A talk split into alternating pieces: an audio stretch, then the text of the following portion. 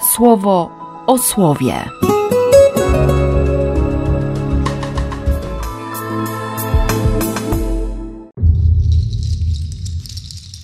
Dwudziesty trzeci września, piątek.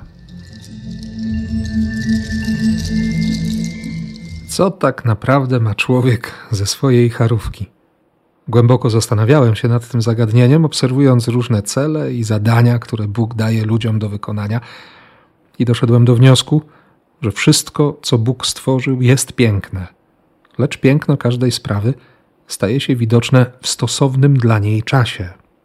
I chociaż On w sercach ludzi umieścił ślad wieczności, to człowiek ciągle nie widzi piękna w całym jego zakresie. Tak oczywiste, tak proste, a wciąż daje się złapać na tym, że, że chce wiedzieć wszystko, chce widzieć wszystko, chce mieć pełne poznanie, nie chce jakiejkolwiek niepewności, niewiedzy, jakiegokolwiek ograniczenia.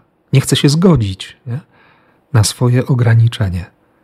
A przecież wszystko, co Bóg stworzył, jest piękne, jest dobre. Te moje ograniczenia też.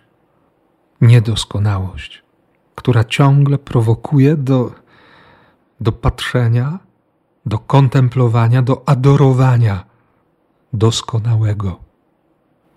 Niedoskonałość, która, która uczy, że po prostu potrzebuje Jego, który jest miłością, jest życiem, jest, jest wszystkim. Tak, tego, tego potrzebuje. Jeszcze raz, jeszcze raz chcę się o tym przekonać. Jeszcze raz chcę tego doświadczyć. I tak ciągle, i tak w kółko. I wiem, że on dzień w dzień również będzie mnie pytał, tak jak dzisiaj pyta uczniów. Co myślisz? Co ty o mnie myślisz? Kim jestem? I będzie przypominał również o drodze krzyża, o tym, co zrobił, co on dla mnie zrobił, a nie o tym, co ja muszę zrobić dla niego. I to mnie ciągle będzie uruchamiać i prowokować, bym przyjmował i przekazywał dalej. Żebym uwierzył, chwycił się mocno tak Jego doskonałości, tej doskonałej miłości, pełni życia.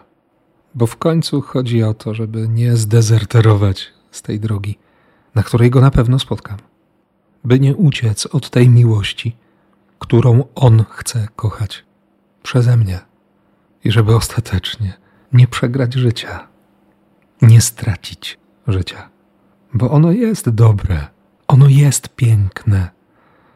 Tego Ci właśnie życzę i błogosławię w imię Ojca i Syna i Ducha Świętego. Amen. Słowo o słowie.